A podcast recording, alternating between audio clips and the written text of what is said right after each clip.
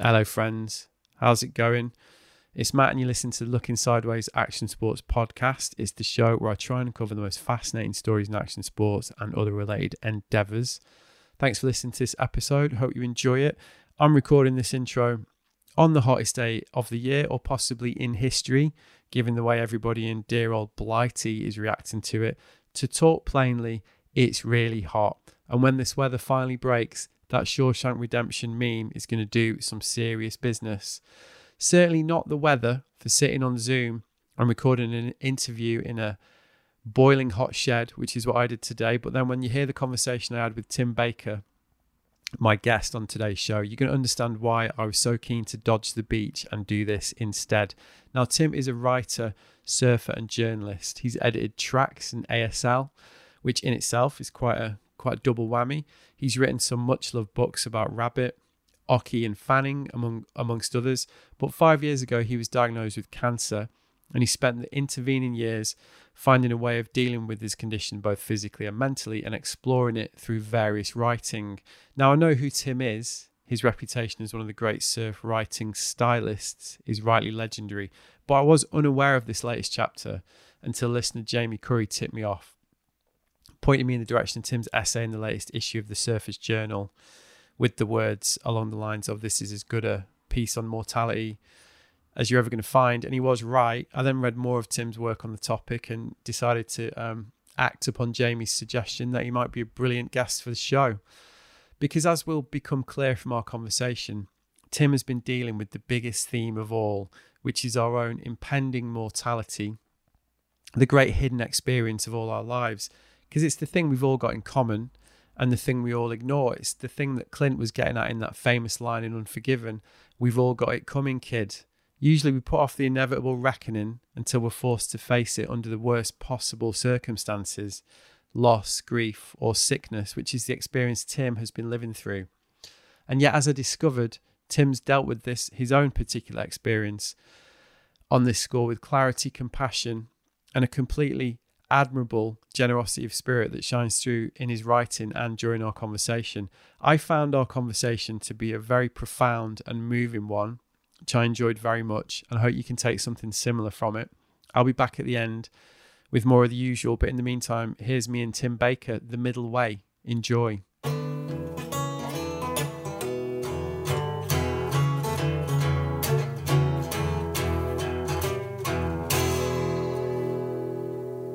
Well, one of the things I've really found so interesting about your writing about it is that paradox of, you know, this thing that we all know is coming, but everybody mm. ignores, and yeah. and you know that that that being such a feature of the Western approach to mortality, and mm. and obviously that's so you know it seems to me that's what you're writing on this is really exploring, and your approach to this is exploring.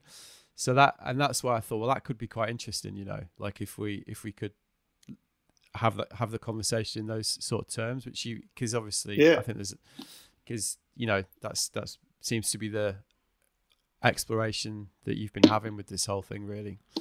Um, yeah, definitely. But, yeah, but before we go there, how you doing? Yeah, no, really good. Had a little surf out Currumbin Alley this afternoon. Beautiful winter's day here.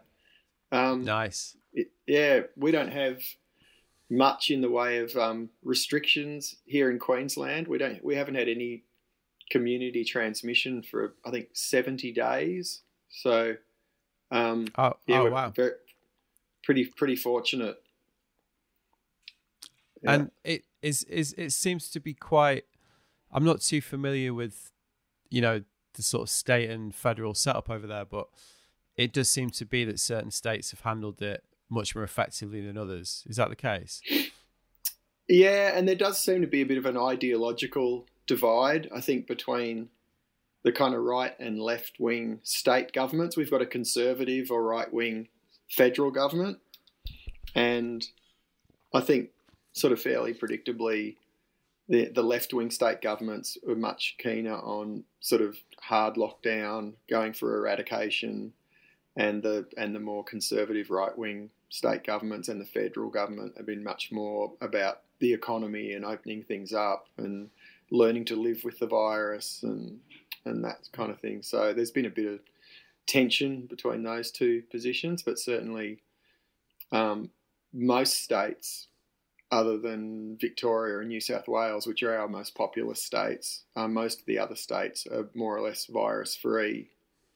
Um, and there's still a, a, strong argument from some who are expert in the field that we should have from the beginning and still could go for eradication as New Zealand has done.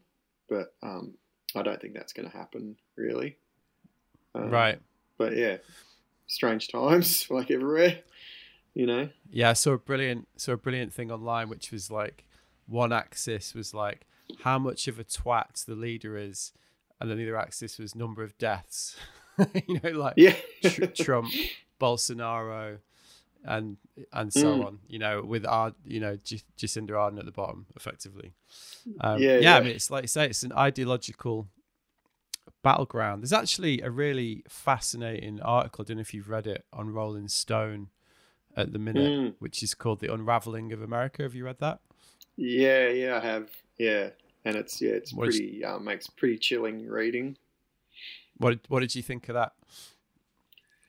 Oh, look, I think I think it, without having spent a lot of time in America, well, in my life and in recent times, in particular, um, it does it does seem to ring true just from what I've read, kind of online, and you know the people I follow on Twitter in America, the journalists and writers who I follow, and um, yeah, just it just sounds like a disaster, and you know, for the first time in our lifetimes, I, I can imagine civil war in that country. It's you know, things that were once unthinkable now seem thinkable.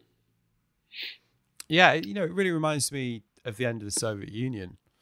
You know, mm. like uh, in that sort of failed state territory that that happened very rapidly, didn't it? Well, obviously not there. You know, mm. in that in, in, that country state, it was obviously been going on mm. for years. But you know, from the outside, it appeared to just happen very very rapidly, didn't it? And it does feel reminiscent to that with the amount of hubris that's on show, and you know the amount of and that you know I think that article is obviously like a left wing hypothesis, isn't it? That that certainly from yeah. what I saw on t- Twitter, there's a lot of people that are going to strongly disagree with that. But equally, mm.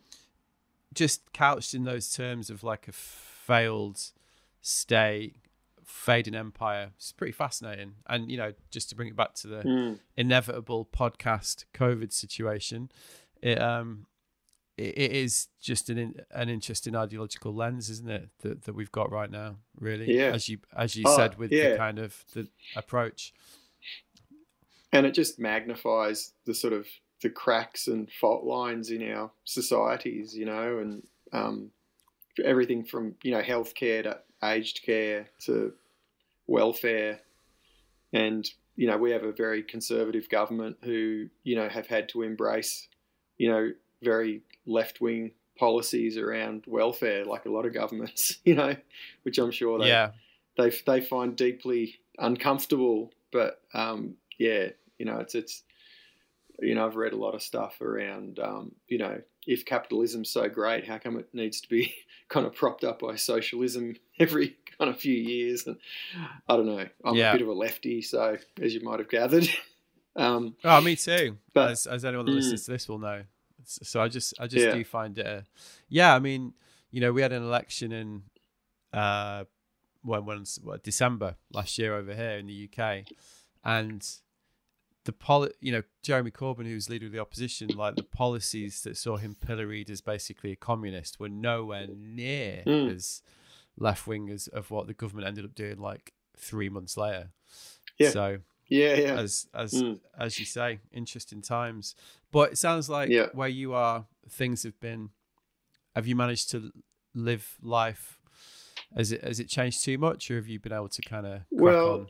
No, I mean, I, I kind of joke that I've been in training for this for years, you know, like um, as a freelance writer working from home and as someone who's been living with a cancer diagnosis for the past five years, um, I'm, uh, I'm comfortable with financial insecurity. Um, I'm, I'm comfortable with staying home and um, I, I confront my mortality on a daily basis. So, you know, I feel like I'm kind of built Yeah. for these times in a in a strange kind of way. Right. And has it affected your ability to follow the path of of treatment? I'm using the inverted commas because Yeah. know from from from the Yeah. writing that you've done, obviously that's that that's a broad array of um, Mm. things you've been doing to. So, is, have you been able to kind of continue that, or is, has it affected that? Yeah. No, we're, I mean, we're really fortunate here. We've had very, very low cases in Queensland where I am, and the local hospital where I go to for treatment. Um, from the outset of the whole COVID thing, they it, they decided to keep that hospital kind of COVID free. And so the cases were going to other hospitals in the area. And as it was, the, the health system never even got close to being swamped. You know, we've had such low numbers. Um, so yeah, nothing nothing's really changed in that regard. I, I I speak to my oncologist on the phone rather than going into his his office. That's about all that's changed. And um, Right. yeah, w- without sort of wanting to um, sort of what's the word, kind of um, give the game away too early. I had, I've had really great news. Um, last week, my last consultation with my oncologist, he told me he thought I was in remission. So that's pretty exciting. Oh wow, wow, that is exciting because my understanding Yeah. is it was a, a terminal diagnosis. Yeah, well, that that was a that's a word I wouldn't have used that the the, the Surfer's Journal editors did, and, and, and understandably because um, I guess there's nuances around some of those terms that unless you have lived with the diagnosis, you might not be sort of particularly familiar with. Um, I've got stage 4 I'm gonna- advanced. I'm going to hold my hands up and say I totally lifted that from the Surfer's Journal story. Yeah, So- yeah, yeah, yeah, yeah, yeah. So I have stage four metastatic um, prostate cancer, and it's considered incurable and and and ultimately fatal. But um, there have been great advances in the treatment, even in the five years I've been living with a diagnosis, and I also work pretty hard at it. You know, I've tried to pick a middle line through conventional and sort of complementary therapies, and um, I think um, it's so far so good. You know, I, I had one kind of big tumor in my right femur, which completely went away uh, sort of about two years after diagnosis and hasn't come back. And I've only ever had a couple of other smaller ones, which, um, based on my my latest blood test and and the sort of plummeting biomarkers, my oncologist at our last appointment said um, gave me the happy news that he thought I was in remission. So, um, yeah, something to celebrate. Wow, that's that's amazing. So, I mean, I'm Yeah. going to ask a very glib. I'm going to ask a very glib question then. Um, how does that Mm. feel? Well, it's pretty weird, actually. I mean, I could tell you a story if um, you know you don't mind uh, sort of drug references and sort of illegal activities all being up- referenced. It's all it's all on the table. It's all on the table in this thing. So well, it was pretty funny because, um, you know, that's been my goal for five years. You know, I, I I meditate daily. I do an annual ten day vipassana meditation retreat. I've I've juiced a truckload of carrots over the past five years and follow a pretty uh, with varying degrees of diligence a sort of broadly plant based diet and take a variety of herbs and supplements as well as my conventional therapies that my oncologist recommends. I just kind of do it all really, Yeah. including my my own homemade cannabis oil. So I was I was going out to visit a friend of mine in the sort of lush inland rainforest area of northern New South Wales to um, to get some herb to make my cannabis oil, and um, I'll try and cut the fairly long story short. She came to the door in No, with fuck. some There's no, agitation. there's no there's no time limit. yeah, Goes goes. she came to the as you want. door. She came to the door in a, a state of quite high agitation and said, "Look, you're just going to have to grab it and go." And, and I said, "Why?" And she said, um, "The police are raiding my neighbour. I think he's got a meth lab there down there." and um, and she, she'd she'd woken up that morning to half a dozen police at her door, um, thinking she was the property that they needed to raid, and that they discovered this very sort of demure, sort of hippie flower child woman. And, Wow. they say, you know, have you got any drug got any drugs on the premises? And she's like, oh, I've got a couple of plants on the balcony. and they're like, uh, you're not the person we're after. And they they charged on down the hill to to find the the guy they were looking for. And Wow. so I kind of left left with my um, my little bag of um, bush buds and drove down the hill, um, hoping to get home in time for my oncologist's telehealth call. Um, and I was in the, if anyone's familiar with the northern New South Wales, there's lots of sugarcane fields, you know, by a meandering river, and I'm doing this lovely country drive. And he called, so I pulled over to the side of the road and had this oncologist's um, call on the side of the road in the midst of these cane fields. And and um, my PSA, if anyone's familiar with PSA, which is the main biomarker for prostate cancer, a healthy PSA is below three. Um, mine, when I was diagnosed, was 120, which is very, obviously very high. Um, in recently, I'd, I'd sort of tried to go off this medication that I really hated and was sort of trying to manage manage things a bit more naturally. And after a few months, my PSA spiked, and it was obvious I was going to have to go back on the the medication. And um, in the space of three months, my PSA went from 50 to 14 to 0.34 to 0.15, which is a pretty Wow. remarkable drop. And my oncologist is like, "Oh my god, I can't believe it! If I didn't see this with my own eyes, I wouldn't believe it. It's this is a one in a million result." And and um, and I said to him, "Well, because I'd also been exploring some other treatment, a sort of targeted radiation treatment that an integrative doctor I, I sort of consult with had recommended. I said, would now be a good time to try this um, targeted radiation Well, we've got it on the back foot. And he said, uh, well, I think if we scanned, we wouldn't find anything to radiate. And I was like, uh, what, what does that mean? And he said, I think you're in remission. And I'm sitting in my car on the side of the road in the middle of these cane fields with a, a sort of whole, what do they call them? whole sort of platoon of cyclists just kind of whizzing by, going, this isn't, this is something I've been striving for for the past five years, and it's not quite how I pictured this moment, you know. Wow. Um, but yeah, very, very good news. But um, in a, in a sense, it's a it's a bit of a poison chalice because it's it's been achieved using a medication which I find pretty unpleasant with some pretty nasty side effects, and so you know it's only sustainable as long as I'm prepared to endure that particular treatment, and um, so I'm busily researching other options and. Um, there's the there's the prospect of just using it intermittently, which is um, probably a, a not not a bad um, sort of fallback position. But yeah, I remain hopeful of being able to kind of keep it at bay through my own efforts, however sort of naively optimistic that may be. But um, for now, it's a win, and I'll just take it and celebrate it. And you know, I've learned. I say I've I kind of I've learned not to get on the roller coaster. So those results could change next month. You know, it could go back up, and or um, you know, I could find the med- medication so unpleasant that I have to seek other treatments, which you know may have other side effects. So you know, it's all very unpredictable. But um, yeah, for now we've had a had a little win. So uh, and and I feel great, and I'm surfing and fitting well. So yeah, things are good. That's that's that's really amazing.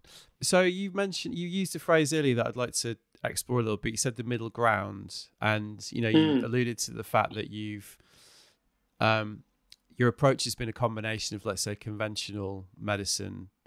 You know, I'm assuming like you mentioned radiation, like Hmm. chemotherapy, but then you've also mentioned diet, meditation. So I'd really like to get into Hmm. that. But before I do, um, so this this treatment, would you mind explaining a little bit about that? You know, you said this poison chalice, Mm. like this this treatment that has had these incredible results, but has obviously come Mm. with some kind of collateral damage, let's Yeah. say. So, um, Yeah, is that something you could explain a little bit?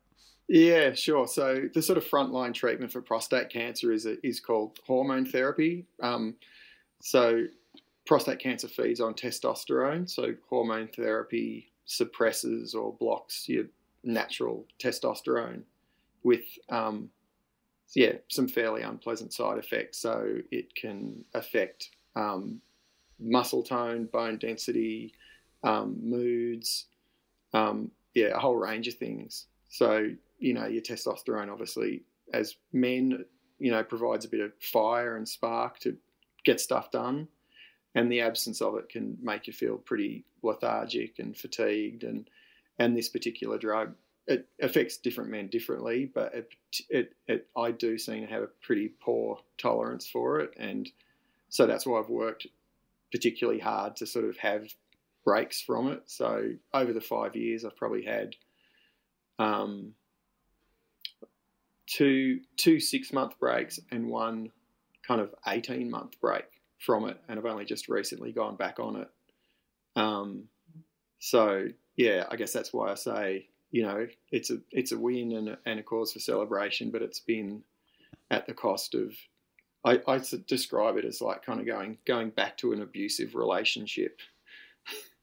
um, you know that you you discover you can't can't cope without your abuser, and you have to kind of return to them, which sounds pretty, you know, pretty dire and pretty dark, and it, and it isn't isn't kind of quite that bad. I'm sort of learning to manage it, and as I say, I'm, I remain um, hopeful and determined to use it intermittently and to continue to have breaks from it. But it's kind of like it's kind of like playing chicken with your cancer.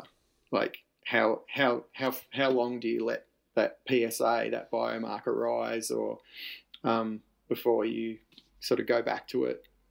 Um, but now I've got I think I've got a pretty good sense from sort of trial and error what the sort of parameters are. And so, with the help of my oncologist, I think I can arrive at a regime that allows for sort of reasonable quality of life while, yeah, keeping the big C at bay.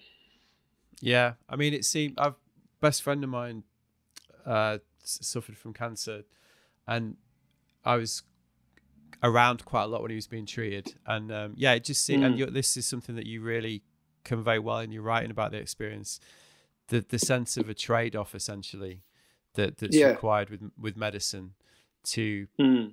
you can well and it leads into the mortality the wider mortality question doesn't it you know like mm. you can you can try and save your health but at what cost and yeah there's there's there's a line in in your surfer's journal piece where you kind of say you know, that seems to be the way with modern medicine you know like you can be treated for one thing, but then that m- might lead to another set of issues that then need treating. Yeah. And uh, as somebody that's in the position you've been in, it's presumably, and this is the question, I guess, like it, it's about finding where that line is, like what you're prepared to trade off yeah. for that.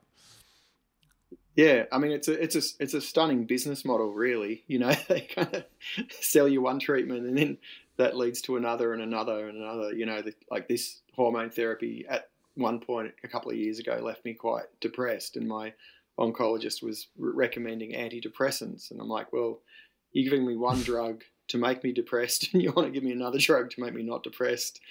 Um, yeah, I'm not sure that really makes sense to me. I think I might have said in that article, you know, it's kind of like the old lady who swallowed the fly, you know, if you're familiar yeah. with that old children's yeah. nursery rhyme. Yeah. Um, yeah. And I'd probably be more uh, inclined towards microdosing psilocybin or LSD or something than conventional antidepressants. You know. Yeah. Um, and sure. and I do find I do find the home homemade cannabis oil fairly handy in that regard as well as a sort of mood enhancer. Mm. Right. And yeah. and it brings me back to the middle ground analogy. Really, um, mm. was that because it's five years? I think you said right. And yeah. Yeah so that is that is that um, um, I hate to use the word journey because it's such a cliche. Oh but, yeah, you know, like, no, it, it, it, it, can, it, it kind of fits in this context. Yeah, like, it does. Yeah. Um, is that is that been what you've been discovering? You know, like with this comp, you know, this suite of approaches mm. that's that's been effective for you mentally and physically. Is that is that what this has been about uh, medically? Like that, you know, discovering what that balance and combination is going to be for you. Yeah, yeah, definitely. And and I think, um, I mean, I've I've done a lot of things that have helped me along the way. Um, I mean, my wife's an acupuncturist, so she's pretty tuned into that world of complementary medicine. And right from the start, we kind of assembled a team. So I saw a nutritionist and an exercise physiologist, and a, I see a psychologist, and a naturopath and as well as my oncologist, you know. Um, and it can all get a bit overwhelming, and you can really disappear down some, you know, rabbit holes trying to research alternative therapies. And at some point, I realized I had to try and really kind of simplify things.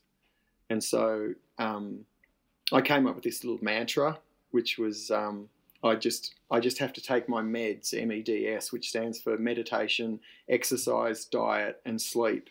So you know, I take the meds that my oncologist prescribes me, but I also have my self-prescribed meds, which I feel like if I'm doing those things every day, that it's kind of keep keep me on the right path. And um, yeah, um, I think all those things should be part of just standard care. Yet um, mainstream oncology still dismisses most of that stuff. Um, they're coming around to exercise as medicine, you know, very slowly. Um, and even my oncologist concedes, you know, meditation is useful. But I was I was told right from the start from a couple of oncologists, and we sought out the preeminent authority on prostate cancer in the country, and were told multiple times that diet made no difference. That you could that I should eat whatever I like, and it would make no difference. And that just seemed madness to me. Just like just on kind of as a layperson's logical level, you know, like how could what you eat make no difference? And and it, it turns out there's tons of research to support a, a plant based diet, and that you know the average medical degree I think contains you know one one lecture on nutrition. So you don't go to your oncologist for nutritional advice. Is the is the takeaway? I think you know. Um, so, so, I mean, I got a couple of questions on that. Did you did you have that approach before your diagnosis?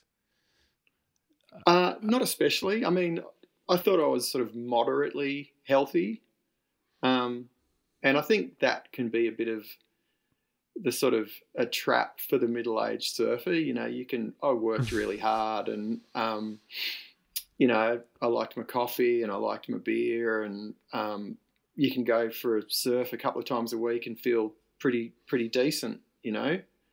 Um, there's, but there's a lot I of people realize... feeling quite a lot of people feeling quite seen. I think listening to this all of a sudden. yeah, yeah. yeah. Um, but you know, I was I was probably ten kilos overweight, and um, yeah, leading uh, apart from surfing, leading a pretty sedentary lifestyle, spending a lot of time sat at a computer stressing out about deadlines, which is a term I've really developed a distaste for, you know. Um, yeah, right. Um, and in in lots of ways, I mean, the diagnosis has completely redesigned my life like nothing else could have, and um, a lot of it for the better, you know. Um, I'm not quite at the point where I'm ready to proclaim that it's been a blessing. You know, if I could wish, if I could wish it away, I would.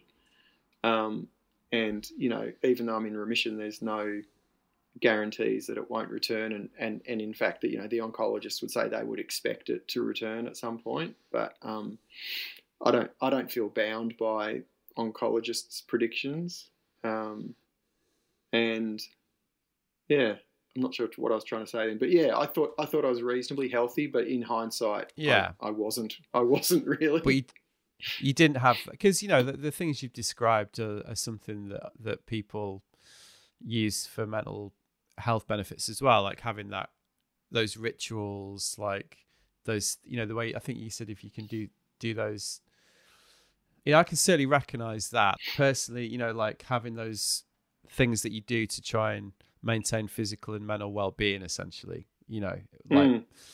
eating healthily not drinking enough um doing a bit of yoga, you know. But obviously, mm. that is like in day to day life, it's just like a feast and famine scenario, isn't it? You might go through phases of that where you, you, are on top of that, and then you might drink too much beer, and you know, I think everyone can recognize that. So I guess what I'm getting at is when when you uh, arrived at this approach for you after mm. the diagnosis, was it because you know a huge part of this is obviously mentally coping, and mm. and like the physical thing is one thing, but you know the the mental um, effects of that diagnosis and how it changes your life and how it changes you. I, I mean, I'm asking mm. a question. Your perception of self must mm. be equally as difficult as as the physical reality of it. So, d- did that approach help with that side of it as well?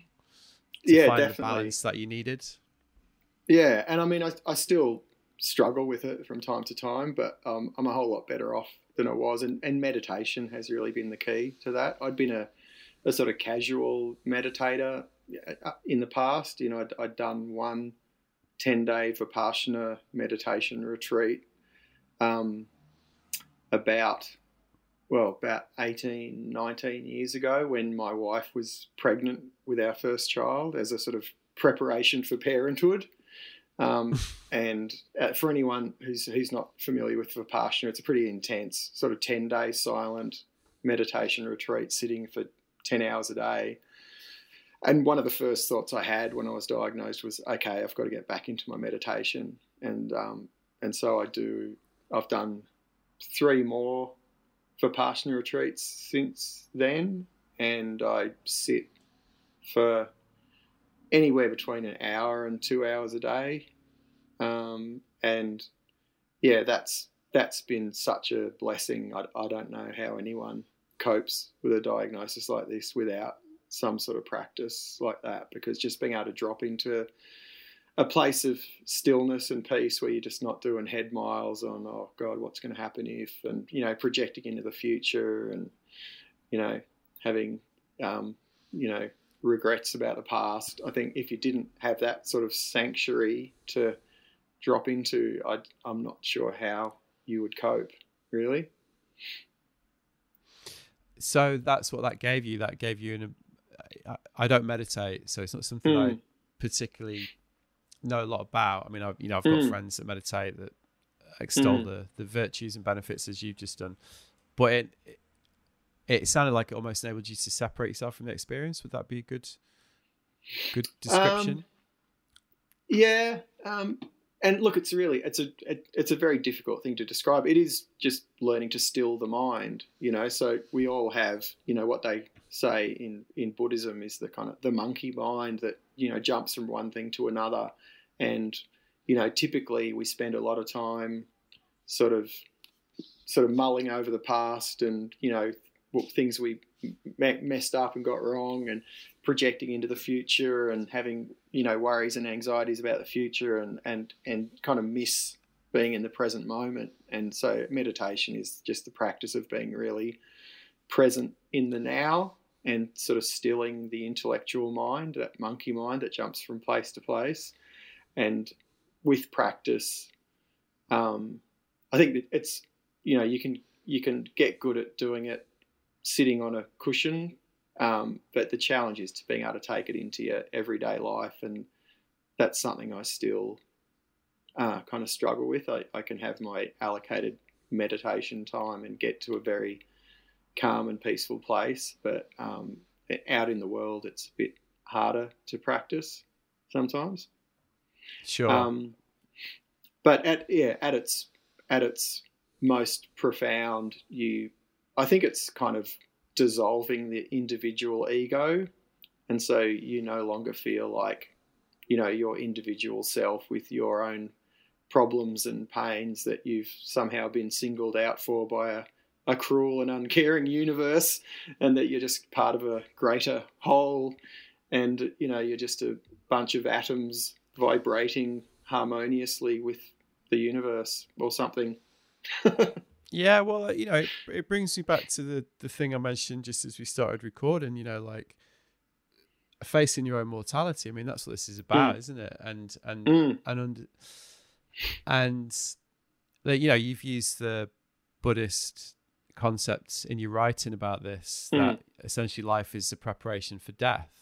You know, yeah, and, and totally. as and as I as I mentioned at the beginning of our chat, I think that's something everybody, well, in the West, we don't face it. You know, it's the no. one thing we've all got in common and the one thing we never talk about.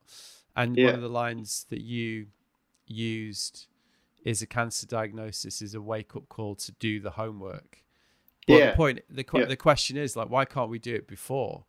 You know, mm. like why does it take why does it take something so calamitous that you've experienced to Mm. to to deal with it? You know, and I I totally see that in myself. You know, I'm 44. You know, if I'm Mm. being honest, I almost have a bit of a, a- an underlying sense of foreboding, really, about what lies Yeah. ahead. Because I'm 44. Yeah. You know, like I'm Yeah. obviously like things are going to happen. You know, and I think Mm. you know I'm, I mentioned that feast and famine thing earlier, which Mm. for me is is is a real thing. You know, like I do go through these phases of like, right, I'm not drinking, I'm doing yoga every Mm. day. You know, living that version of your best self that everybody recognizes as like being in the head Yeah. that you can never live you can never live up to. Um, and I Mm. kind of begin to think that really that's a manifestation in my case of my unwillingness to confront the reality of of of what you've experienced. And Mm. I that's what I found fascinating about your writing about this, the, the like the the exploration of that relationship with Mm. mortality. Yeah, well, that's that was that's been a, a really um, pivotal kind of turning point in my approach to my diagnosis because there was a point at which I realised, you know, if my only goal here is survival, then I'm constantly on tenterhooks. You know, I'm just I'm agonising over every blood test result and every scan, and you know whether they be good or or bad. Um, and a lot of those things are sort of beyond my control and um, what I what I can do is is make my peace with my mortality because you know one thing that's guaranteed is that ultimately I will die as we all will you know we don't, I don't know when but if if the worst thing that can happen is I die and I'm okay with that then I'm okay. Um, and it's kind of as simple as that really.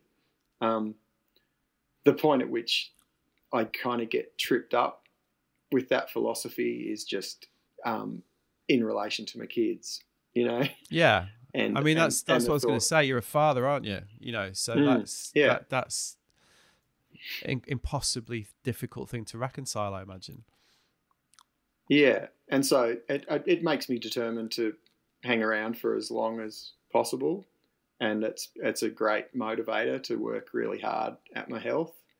Um, but yeah, ultimately, um, you know, I won't be here forever, and I've I've had friends who've gone in the blink of an eye with without any warning. You know, a great mate who had a heart attack at 45 in front of his two sons. I had another friend who was Christmas shopping, walking down the main street of Burleigh Heads, and a shop awning fell on him and killed him. Um, so, you know, um, I mean, we're you know thousands of people meeting un, un, untimely ends every day. Uh, so, I do I do meditate on death. I kind of try and imagine it and sort of drop into it and uh, and when I meditate it just kind of feels like well um, if the physical body sort of drops away what's left? And there's just a sort of subtle awareness which is in a meditative state quite blissful. And spending time dwelling with that takes a lot of the fear away I guess. So, you know, I wouldn't say I'm there yet, but um, I'm, I'm, I guess I'm engaged in a process that is um, getting me closer to being more comfortable with that. Well, I mean, it really it really leaps out from your writing, and you know, it's why I wanted to have this conversation. Really, I think Yeah. we we're unique it, this era we're unique in this this part of the world that we live in you know the west first world west whatever we're just unique aren't we and we think we're special in, in this regard really you know i Mm. think i think it's probably for most of history it's been much more accepted and much more of a fact of life and and something that people are much more spiritually and mentally prepared for as a result i think really Yeah, definitely. and Def- have you found there's been an ethical dimension to this with, you know, bringing it back to the the medical conversation? Because, you know, as you've discovered, and this is not an original observation, but you know, a big part of modern Western medical treatment when faced with these situations is just is almost like to keep people alive at the expense of quality of life. You know, which mm. presumably is presumably is something that you've had to grapple with when yeah. considering yeah, the approach. definitely. Yeah, and I definitely come down on the side of quality of life over longevity. Um, and, and prostate cancer in particular, there, there's a very sort of vigorous sort of debate going on around the advances in medical treatment being really successful in extending life for men with prostate cancer, but at the great expense of quality of life. And, and they concede that their ability to keep men alive has outstripped their ability to manage the side effects of the treatments, which seems like a fairly dubious achievement, really, to keep men alive alive for longer with a worse quality quality of life. And it says a lot about our modern medical model, which I think is much better at dealing with sort of big traumas like car accidents or heart attacks than sort of long term chronic illness. And um, I did a, I've done a couple of retreats at a place called the Gawler Centre in in Victoria in, in southern Australia, which was started by a, a sort of noted cancer survivor named Ian Gawler, who um, who claimed to have healed himself through natural therapies and meditation, and and he he draws a distinction between um, uh, curing and healing. So you know, modern modern medicine seeks to cure with sort of big dramatic interventions that have sort of you know big side effects and um, but achieve you know quick results, whereas you know natural or complementary lifestyle treatments seek to heal over a, over a long period of time and reverse a disease that's probably taken years to develop. And it's a he calls it a you know multifaceted degenerative disease that requires a multifaceted approach. Um, so um, that that made a lot of sense to me. Yeah, and I think that's why again, I wanted to have this conversation with you and, and why the work you've been doing is so important because it shouldn't be a, it shouldn't be like a, a you know, a zero sum game, should it? It shouldn't mm. be like, well, you're either, you're either gonna, you're either gonna have the treatment in the best tradition of Western medicine, and you're gonna, you know, mm. or because you know, equally there are ethical arguments on both mm. sides, mm. and yeah, have you found? And, and well, to, to finish the point, you know, your middle middle ground approach as you described it, I think is something that I really understand and empathize with because it seems to reflect the reality of how we how we live and how you will need to approach this. You know, there's not going to be a magic cure, as you yeah. say, that's going to take it away, yeah. but equally, and equally, the skepticism to a degree about the idea that a completely natural mm. approach can also be effective. Mm. So it's about finding that balance, isn't it? You know, there are there are charlatans in the world of natural medicines. You know, promoting expensive snake oil that you know costs people their lives if they forego conventional therapy. So I'm certainly not one to dismiss you know modern medicine, um, but yeah, exactly. Fairly, it is a it is a fairly Buddhist sort of philosophy that the answer's in the middle way you know, and I'm I'm I'm I'm really keen on advocating for a sort of integrative approach, and I get equally frustrated with the worlds of conventional and alternative therapies or medicine, which I've and I've written this before. They they spend, seem to spend more time sort of trying to demonize and discredit each other than finding a sensible common ground that would best serve their their patients. Um, yeah, exactly. So there's, there's, there's there's like narr- you know there's narratives aren't there that seem to be needed to be adhered to you know? You know you've used the the this in one of your pieces you talk about the language of surviving and war and you know like mm. cancer porn essentially i think is is some a, a, phrase that you used as yeah.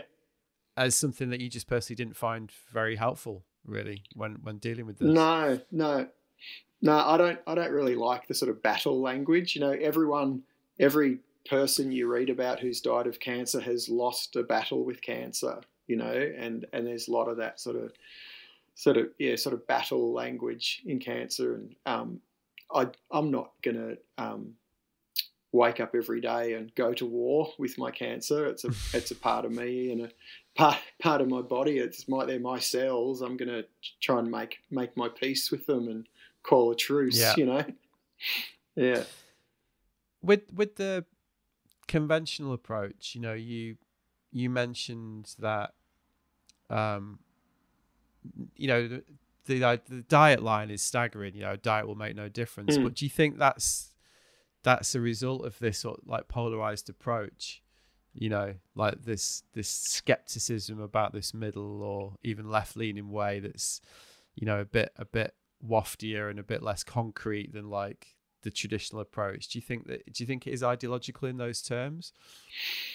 Yeah, I think there is a bit of a sort of I call it a bit of a like a cultural groupthink amongst mainstream medicine and mainstream oncology in particular that that their way is the only way. And and certainly I mean there's a level of um, proof and evidence required of of modern conventional medicine that is not required of natural therapies. You know, they have you know huge randomized double blind clinical trials and they have to prove beyond a shadow of a doubt that something is effective and, and document the potential side effects. And, you know, it's an incredibly rigorous process. So I understand the skepticism of, you know, some natural therapies, but there isn't really a downside to eating well, you know?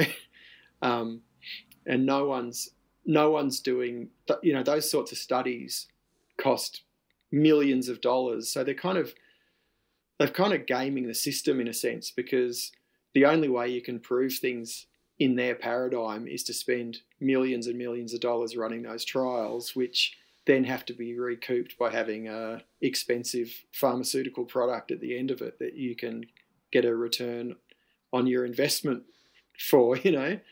And so, Yeah. you know, no one's no one's doing big randomized clinical trials on broccoli or you know uh, yeah uh, kale you know yeah exactly so uh, but the, Yeah. there is as i said there is i mean and they so they tend to be smaller studies and they're not considered as as sort of qu- good quality research but as i said it's sort of like they're gaming the system because you, you're just not going to get the resources to do those kind of studies but even so there is really compelling evidence and and growing i think that um, you know a plant-based diet, for example, is um, is really effective. It might not cure cancer, but it's it can be really effective in improving your prognosis and um, things like exercise. You know, my my naturopath um, alerted me to the benefits of high in, high intensity interval training three years before any oncologist mentioned it to me. And now I've I'm, I've participated in in studies at universities using what they call HIT, you know, high high intensity Yeah, yeah. interval training, as a Yeah. as a cancer treatment. And there's in the case of prostate cancer, it it, um, it increases bone density and improves uh, cardiovascular health, which the conventional treatments compromise. Uh, it improves mood and um, it it can actually kill cancer cells. And you know, I'm not the first person to observe that if there was a, a pharmaceutical that did all those things, they would be shouting it from the rooftops, you know. So it Yeah. does it does get does get kind of frustrating. Yeah, well, those in the non, in a different context, should I say, those benefits are just Mm. accepted as completely conventional wisdom, aren't they? You know, the Mm. fact that the fact that if you do more interval training, yeah, like something Yeah. like there's a horm- there's a hormone that's released that makes your bones denser is is just total Yeah. totally accepted, isn't it? You know. Yeah, Um, and happily, well, um, happily surfing surfing fits that model of high intensity interval training quite nicely. You know. Well, that Yeah, brought me very nicely through- to the uh, to the next question, which was, um, you know, where's where's surfing played a part in this role? Because that was one of the great part parts about the Surfer's Journal story.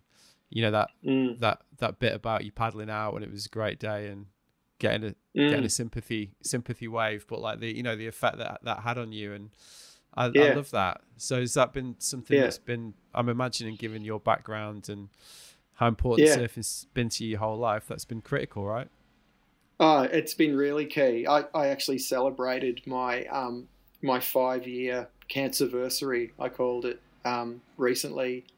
You know, five years to the day since my diagnosis with a surf just down the coast with a couple of mates and a pod of dolphins, and you know, felt as fit and well as I'd ever felt in my life. And you know, when you're, as any surfer knows, when you're flying down the line on a on a um, beautiful wave, nothing really um, gets in the way of that moment, you know.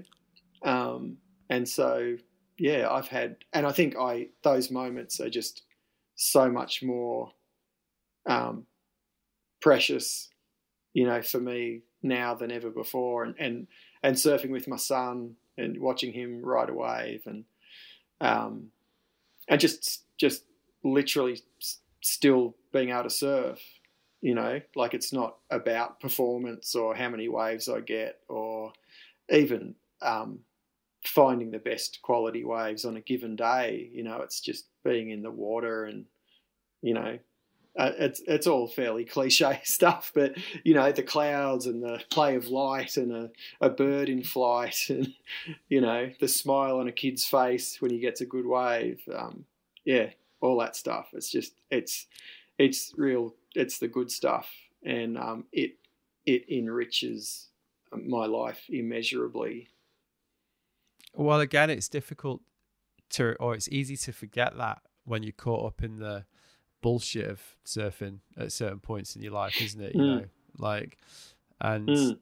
that, yeah. I mean, and, uh, like I say, another thing, particularly, you know, the experiences you've had with your son are things you've written really movingly about, and which sound like they've really, um, really helped. Let's just put it that way. You know, helped you cope Mm. with this and helped you s- try and you know what we're talking about is just acceptance and try to see this for what it is in the in the face of the most difficult challenging circumstances which again you know bring it back to that, that Mm. mortality theme is what is what everybody's going to face and it just sounds like all of these things have been part of the way you've chosen to try and cope with it which is really inspiring to be honest Yeah. it's really it's really positive yeah approach yeah yeah and i think surfing is almost the perfect companion pastime for a cancer diagnosis in a weird kind of way and i can get fairly cosmic about it at times you know like i and I don't know if it the, the science really supports this, but sometimes I just sort of just think of the cancer as sort of blocked or stuck energy, and so you know when you're riding a wave and you're feeling the energy of the ocean kind of through the surfboard, through your feet, through your body, and your body responding, you know, and that energy originates in kind of solar flares from the sun warming the surface of the ocean and weather patterns. And you know you can get as kind of macro about that as you like. That that energy then sort of transfers through your body and dictates the way you ride a wave. Um, i like to think that there's a kind of a therapeutic benefit in that as well. Just just energy energy moving in a in a really um, pleasant and enjoyable way i think has has to be good for you well humans seek out those elemental experiences don't they fundamentally Mm. and they seek them out they've they, they they invent ever more elaborate ways to try and experience them so you, you know I, there's got to be something in it hasn't there really Yeah. you know when you, Yeah. when you think of what we've constructed to try and capture that as a as a species it's you know it's, Mm. it's no it's no accident is it really Yeah, yeah, and I think um, I mean surfing in particular. You know, we sort of we pile so much up on it. You know, trying to imbue it with certain qualities, or you know, grow an industry from it, and competition, and all these things. And but yeah, in essence, it's just a really beautiful thing to do, and and yeah, fortunately for me, it combines all these elements where.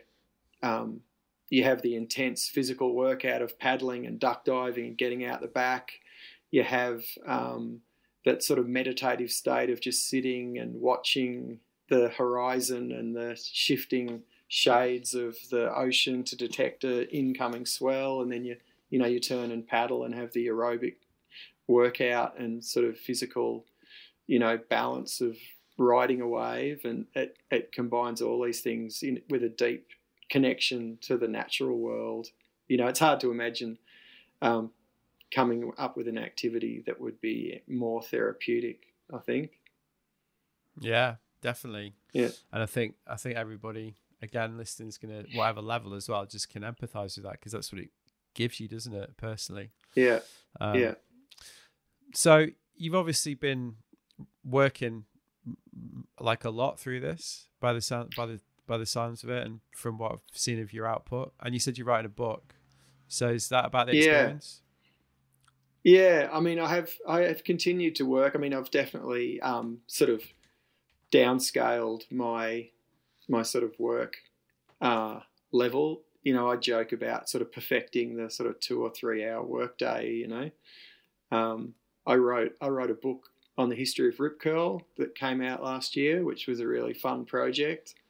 Um, and yeah, I'm working on a book on my my kind of health journey, and I've also um, just been accepted as a as a PhD student to use that book as a basis for a PhD. So oh, wow. um, I'm pretty excited. Yeah, pretty excited about that. Um, and I mean, I do. I've had periods where I've just at different points where I've just kind of stopped work and just focused on my health and you know exercise and diet. And it's pretty time consuming trying to do all those things kind of to the letter. Um, but I do find after a few months I just kind of feel better if I'm if I'm kind of doing something. And and writing is something that feels pretty elemental to kind of who I am and um, if I'm not doing it, I feel a bit sort of disoriented with my place in the world. I think um, whether that's a good thing or not, I'm not entirely sure. But um, you know, I think I'm lucky to have have that. You know, that I, um, I can do work that I find really meaningful, and I've been able to continue to yeah, you know, earn an income and and even in these crazy pandemic times, um, my working life has been um, sort of as as good as it's ever been, really. So I'm feeling quite supported by some kind of benevolent force somewhere. You know? yeah, right. Yeah. So yeah. what? So as in, because you've been doing it so long, it's part of your identity almost, mm. or the act, or the or the, or the act of ex, the actual act of expression. Yeah, I mean it's it's it's I guess it's multi-layered. I, I love the process. I love writing.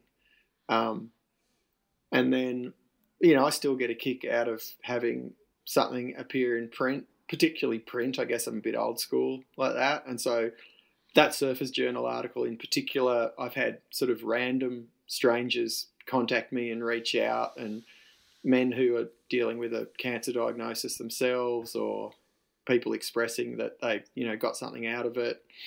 Um, yeah it's really um, i've really learned to just I am really happy to open myself up to whatever goodwill might exist out there for me and you know take that on.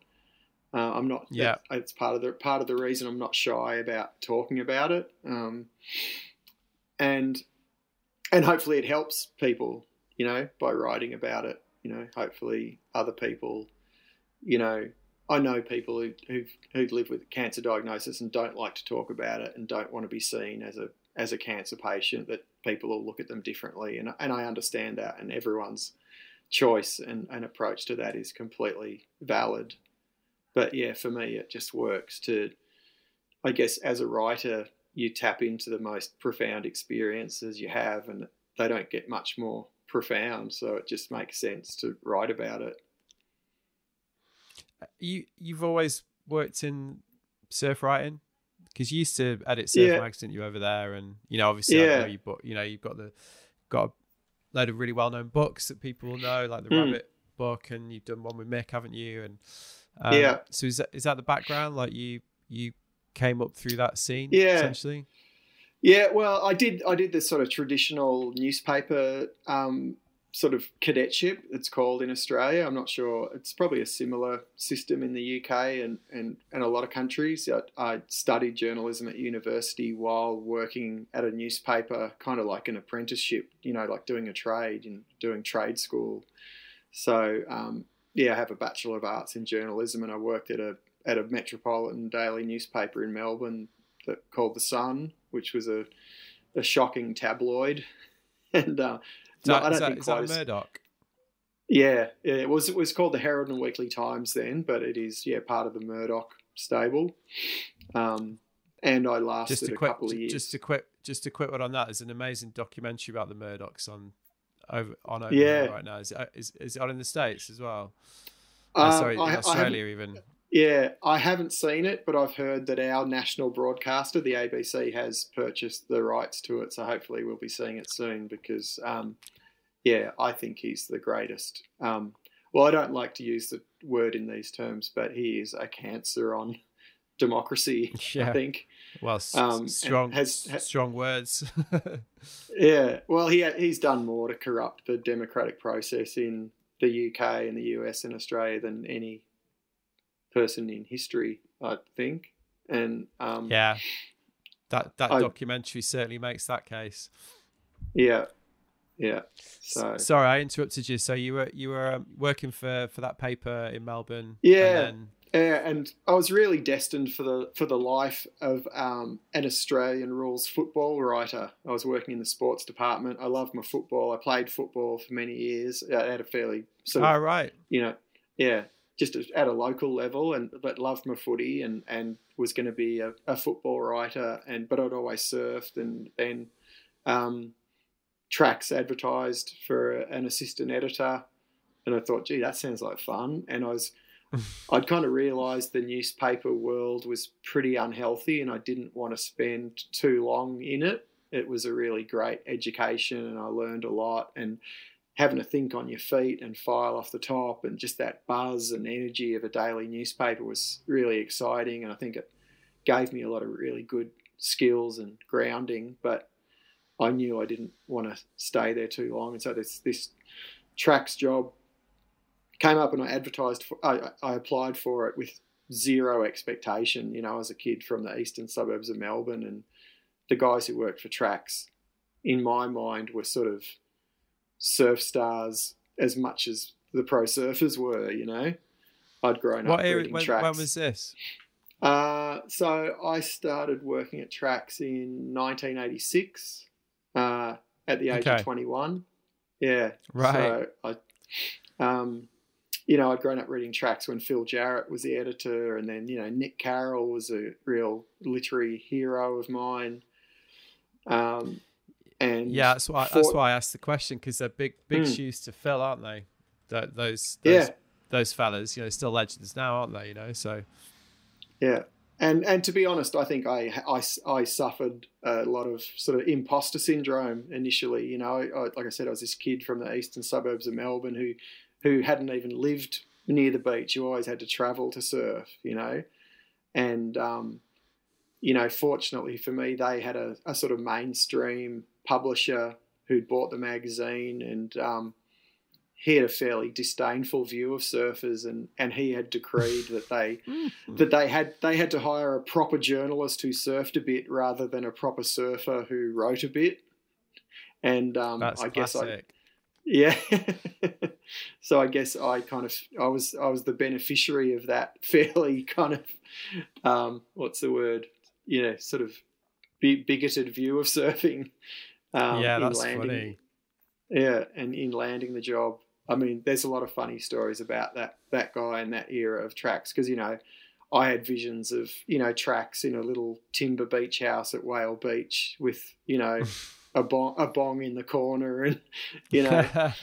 uh, you know, lunchtime surfs, and um, they were in an inner city mainstream publishing house with this, yeah, fairly um, sort of urbane Englishman as a, as a publisher who who also published amongst other magazines. He published Australian Playboy and a cricket magazine, and and the, my favourite story about him is that when the the head honchos from Playboy International came to the office to sort of do a tour of the building to see how their Australian licensee was going. He got to the tracks office and told them it was a broom cupboard and didn't didn't take them in there. I think I went there. Like my a good mate of mine's a guy called Ben Mondy. I don't know if you know Ben. He used yeah, to, yeah. He he used to um he was the thing he was like a city well he probably did everything at tracks when he was there. But Yeah. yeah, I went to I was in Australia 2003 when he was at tracks. I used to, I was running a snowboard mag over here at the time. So I went I went to, I'm Yeah. pretty sure it's the same place. And I remember being pretty Yeah. like, all, all right, this is it. Okay, you know. But the Yeah. heritage is amazing, you know, when you look through the I went Mm. and look at all the archives and yeah, it was, it was Yeah. proper proper history of Australian surfing right there, isn't it? You know. Yeah, but yeah, it, it might have moved a couple of times since. Like I was in, uh, we were in Darlinghurst, Crown Street, Darlinghurst, and then I think we moved to Rushcutters Bay, and then I think they moved somewhere sort of more, even more inner city, sort of in the Chinatown area of Sydney. That's where I went. um, That's where yeah, I went. Yeah. yeah. So that that was a bit after my time, but there there was still yeah there was still definitely a sort of a, a, a vibe and a and a legacy. It just it wasn't that kind of whale beach beach house which Yeah, I've been kind of picturing. You know, been- there were been- there well, were junkies it's- in the laneway at the back, and yeah, yeah. Well, when we ran that snowboard mag, it was based in near Oxford, and um, yeah, and we were like, "Come on, we can't, we can't. We're going to move to the Alps, you know."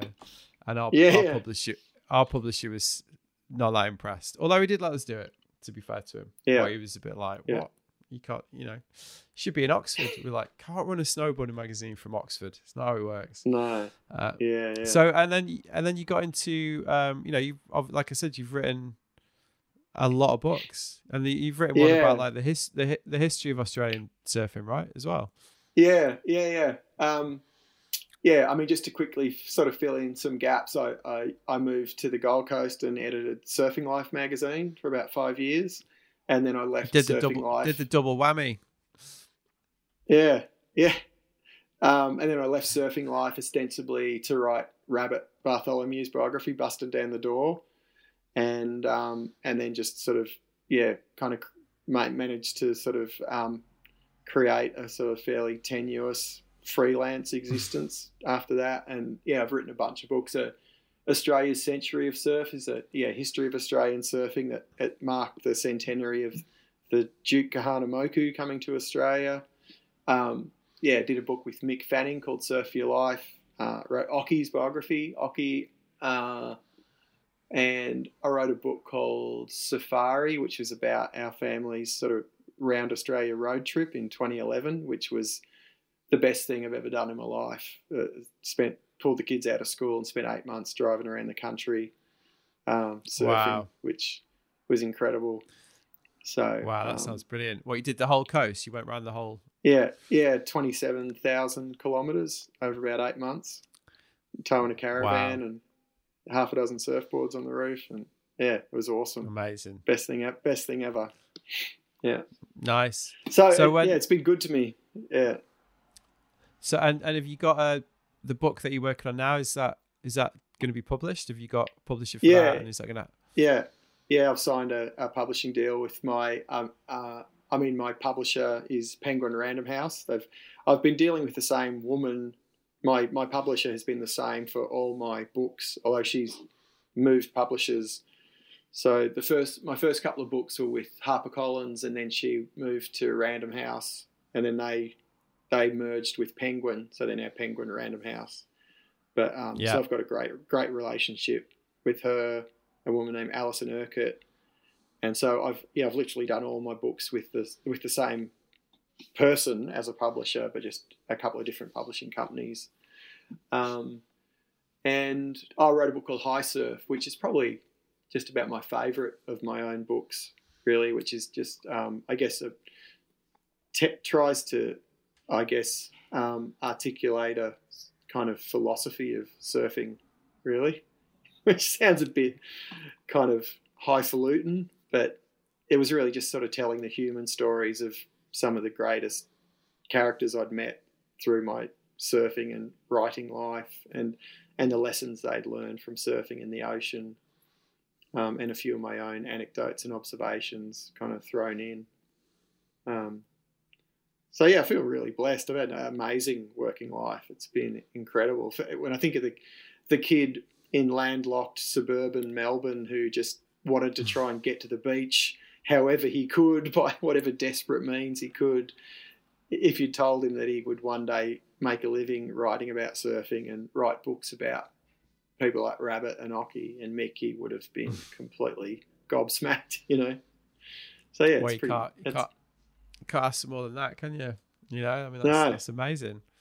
Um, yeah, and have yeah. you got a, have you got a date for the new one? Got a publication date, or is it still early uh, days? Well, yeah, no, it's it's yeah, it's a fair way off. I want to give myself plenty of time. It, um, uh, it's uh, it's slated for 2022. So yeah, I'll be working on it on this over the next sort of 18 months and submitting a manuscript in early 2022. And then, you know, the publishing industry have certain release dates they sort of peg for certain books. And so this is, this is pegged as a bit of a Father's Day release, which is sort of September in Australia, 2022. It sounds a long way off, you know. Who knows? Who knows what well, state you know, the world yeah. still sounds like the future, doesn't it? 2022. It's like yeah, you know, it's like can't be can't be two can't be two years away. It's too you know no. it's too futuristic. Yeah, it gives me the opportunity to really spend a lot of time on it, and and and doing the PhD will allow me to, I guess, take a more sort of scholarly academic approach to it and make it more than sort of personal well, that's what, memoir. That's what I was going to say. It sounds like you're going to be pretty busy. it's quite yeah. a couple of like mammoth projects you've got on the go.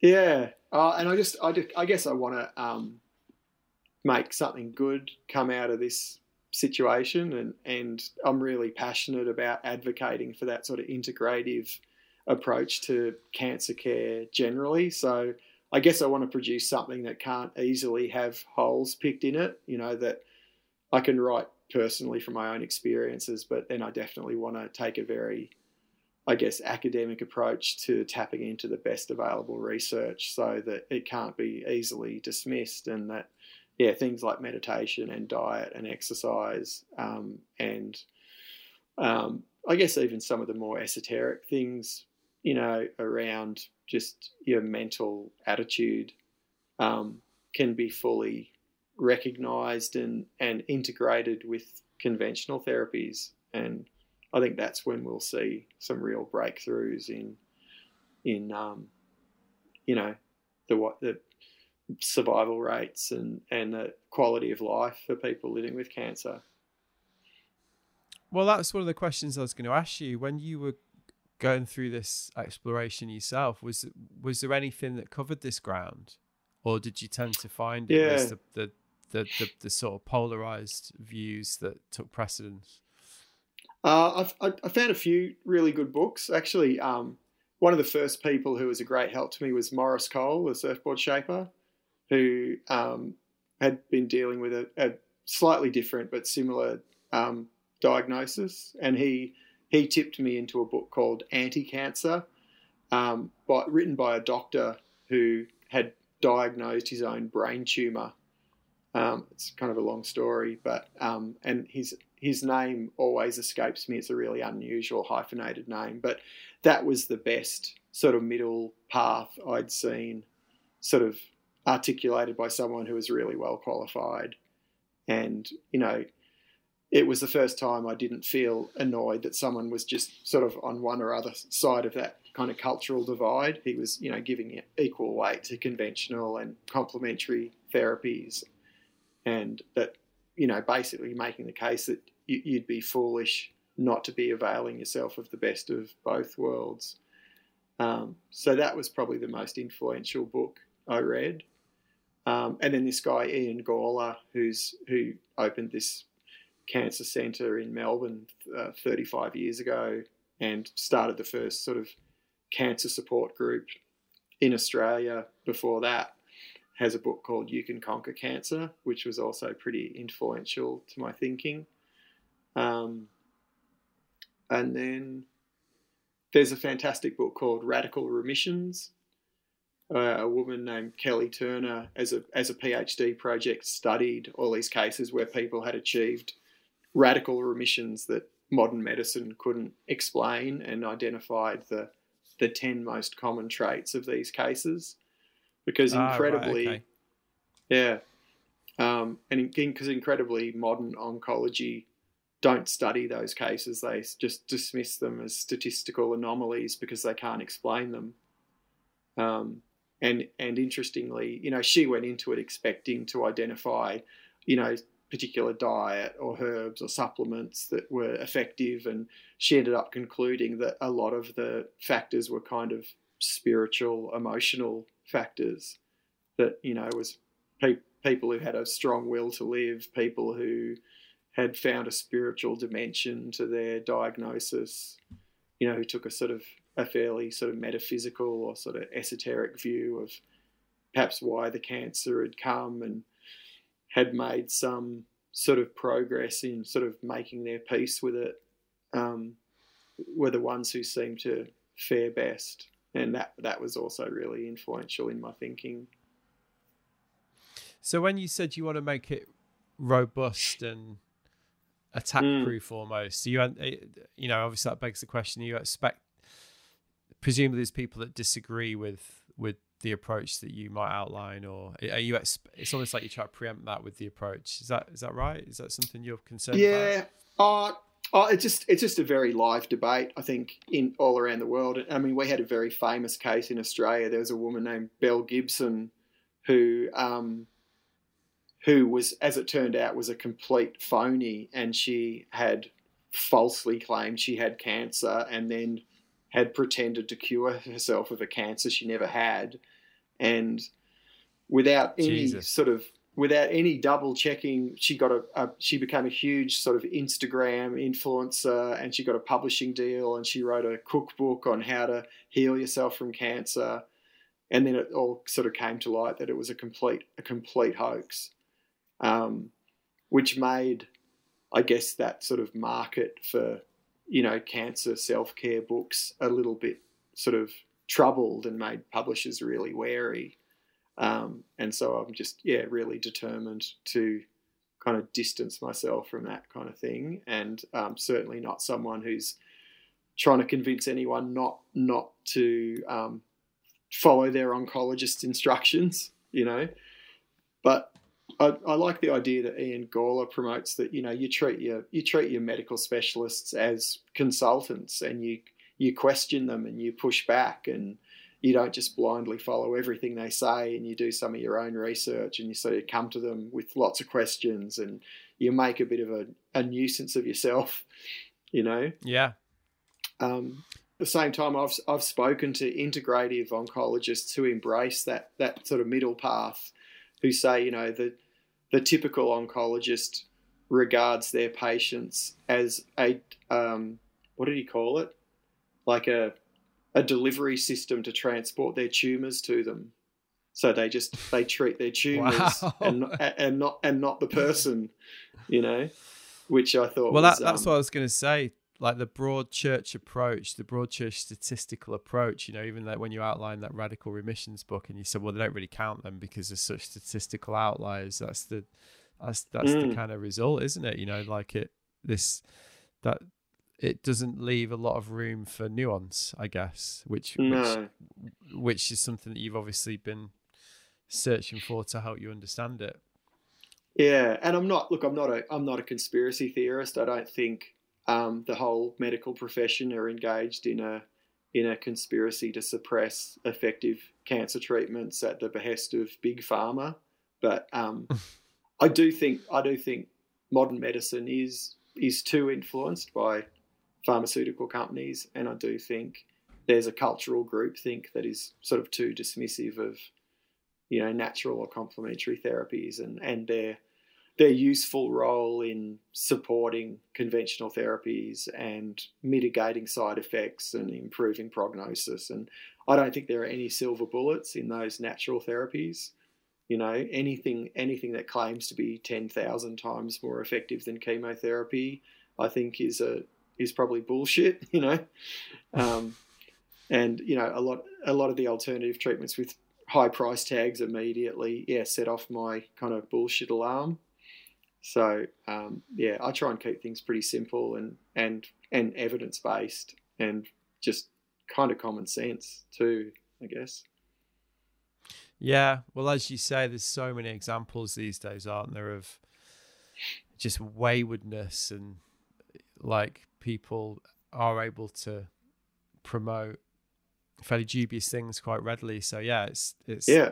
It sounds like a common, you know, great combination of the robustness of of where you come from as a writer and a journalist, and also the experience that you've had. You know, so yeah. like really, really well placed to kind of explore this because you know it, it's obviously your story, but there's an, as we've been saying all along, there's an ethical dimension to this, isn't there, as well? That yeah, very relevant right now.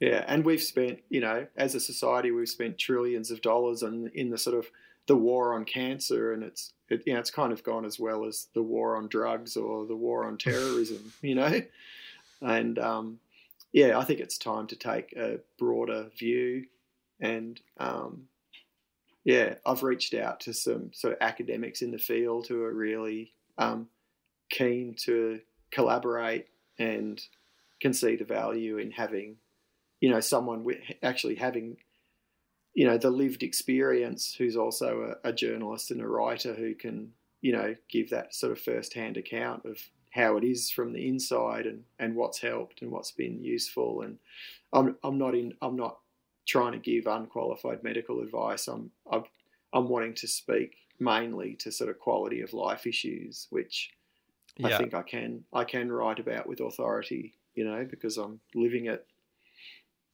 Yeah, yeah. Well, yeah. that's the, the your story is is is the proof, isn't it? Basically, you know, it, it it it has it has completely enabled you to get through this this approach, which is yeah, you know, remar- remarkable, really. Yeah, and I want to kind of kind of use myself as my own guinea pig. Like I was just driving along today, listening to a, a radio program about art therapy and how there's a, a, a program called uh, something like art, art, on prescription, and so you know, um, therapists, you know, prescribing art, art classes for people with chronic illness or depression or anxiety as a as a form of therapy. And I thought, oh, maybe I'll do some art classes and you know see how that feels. Um, so yeah, yeah, it's a it's a really it's a it's a great project to have. Um, in yeah, in a way that I guess can can benefit me in really tangible ways as well, and hopefully help other people. So, yeah, pretty stoked. Yeah, yeah. Well, Tim, thanks so much for your time today. That's that was really great conversation. I really enjoyed that. Thank you. Yeah, yeah, no, me too, Matt. And yeah, thanks for your, your questions. And yeah, really, really happy to have the chat. So there you go. That was me and Tim Baker, and I hope you enjoyed it. I mean, that's one of those episodes where I I am lucky to be able to do what I do. You know, I, don't know Tim. We never met. He just completely trusted me with that. That was a very special conversation, and I'm very, very grateful. I'm going to use the phrase again for his generosity of spirit and for being so patient with some of my questions. Because you know, I did ask a few dumb ones. I re- I realized the meditation question was straying into the territory of idiocy. Please explain meditation. But you know, I had a hunch Tim would relate it to his own treatment and it would be insightful, which I felt it was. I also left my tactful, tactless even, clangor in there um, at the beginning where I described his uh, diagnosis as terminal because I just think it's okay to make mistakes and learn things on the fly, which is what was going on there. And yeah, I want to acknowledge that I did interrupt him a few times. We did that one over Skype, and basically, it was a completely shocking line with a bad delay. I just had to do it to keep the conversation moving at times. Sorry, everyone. And, you know, if you've had one of those slightly delayed conversations, I think you'll know what, what I'm getting at there. Anyway, if you want to find out more about Tim and his work, please check out his website, bytimbaker.com, and also consider signing up to his Patreon page where you'll find his new and old surf writing and also a lot of stuff that might be helpful to anyone living with cancer or other chronic illness. And also for their loved ones as well, because Tim has written extensively and very uh, subtly on this subject. If you're interested in any of the other issues we spoke about, such as the ethics of palliative care or our own shifting relationship with mortality, I highly recommend the book Being Mortal by Atul Gawande, which I do think I've mentioned on the podcast before, which certainly helped me reach a new understanding and a new way of thinking about life and death. Um, as I explained to Tim, doesn't mean I've got anywhere near cracking it, but um, it certainly put things into a new perspective, which I thought was really welcome. And that is a nice segue to bring me to this week's housekeeping corner. Yep, those other lightweights have fucked off, so it's just us, the diehards left. So what's the segue? Well, just to say that that book recommendation is the type of thing I share in the blogs I publish over at my website and also through my fortnightly newsletter where I share the 10 things I think are worth sharing every time. No spam, just thought provoking and hopefully intriguing links that speak to our modern culture of action sports and the wider world. The blog has contributions from recent guests. There's a lot of stuff to get stuck into from Matt Warshaw's Five Surfers Worth re- Reevaluating to Easky Britain's Five Ways to Protect the Ocean. You can find all this, sign up for the newsletter, the archive, and the show notes over at www.wearelookingsideways.com. So, what else is going on? Well, I've been asked to go on a fair few podcasts myself recently which has been an interesting experience. After my appearance on the Active Minds and Stokely podcast, I was just a guest on the 1% for the Planet podcast with James Joyner, which was a really fun chat. Should be out next week. Thank you for getting me on the show, James. Still getting used to being on the other side of the mic, to be honest. But it's a good insight into how it feels when I'm uh, firing dumb questions at people. I've also been chatting to a friend of mine about another idea, actually, over the months a looking sideways meetup, gathering, or event. Hold on. I mean, it's something we've been discussing for a while, this me and this friend of mine. I guess the idea we've currently got is some kind of cross between the Do lectures and the Meltdown Festival. Yeah, blimey. Eh. Now, I mean, I really like the idea of getting guest curators to come in and help me put a program together talks, art shows, exhibitions, live interviews, live podcasts, live music, nice food, surfing, snowboarding, skateboarding, you know, find a nice location, choose a curator, work to put together a program of events. People can come and stay and take part. We might even stream the whole thing online. Pretty amazing idea, right? Obviously, couldn't have picked a worse time in human history to think about launching an event. This will be a 2021 or 2022 thing, global pandemic notwithstanding. But yeah, it'd be awesome to hear any feedback on this one. And if you're thinking festival, come on, mate, you've not even managed to sort your book out yet. You've been chatting about that for months. What can I say? Softly, softly kill the monkey, as my wife likes to say.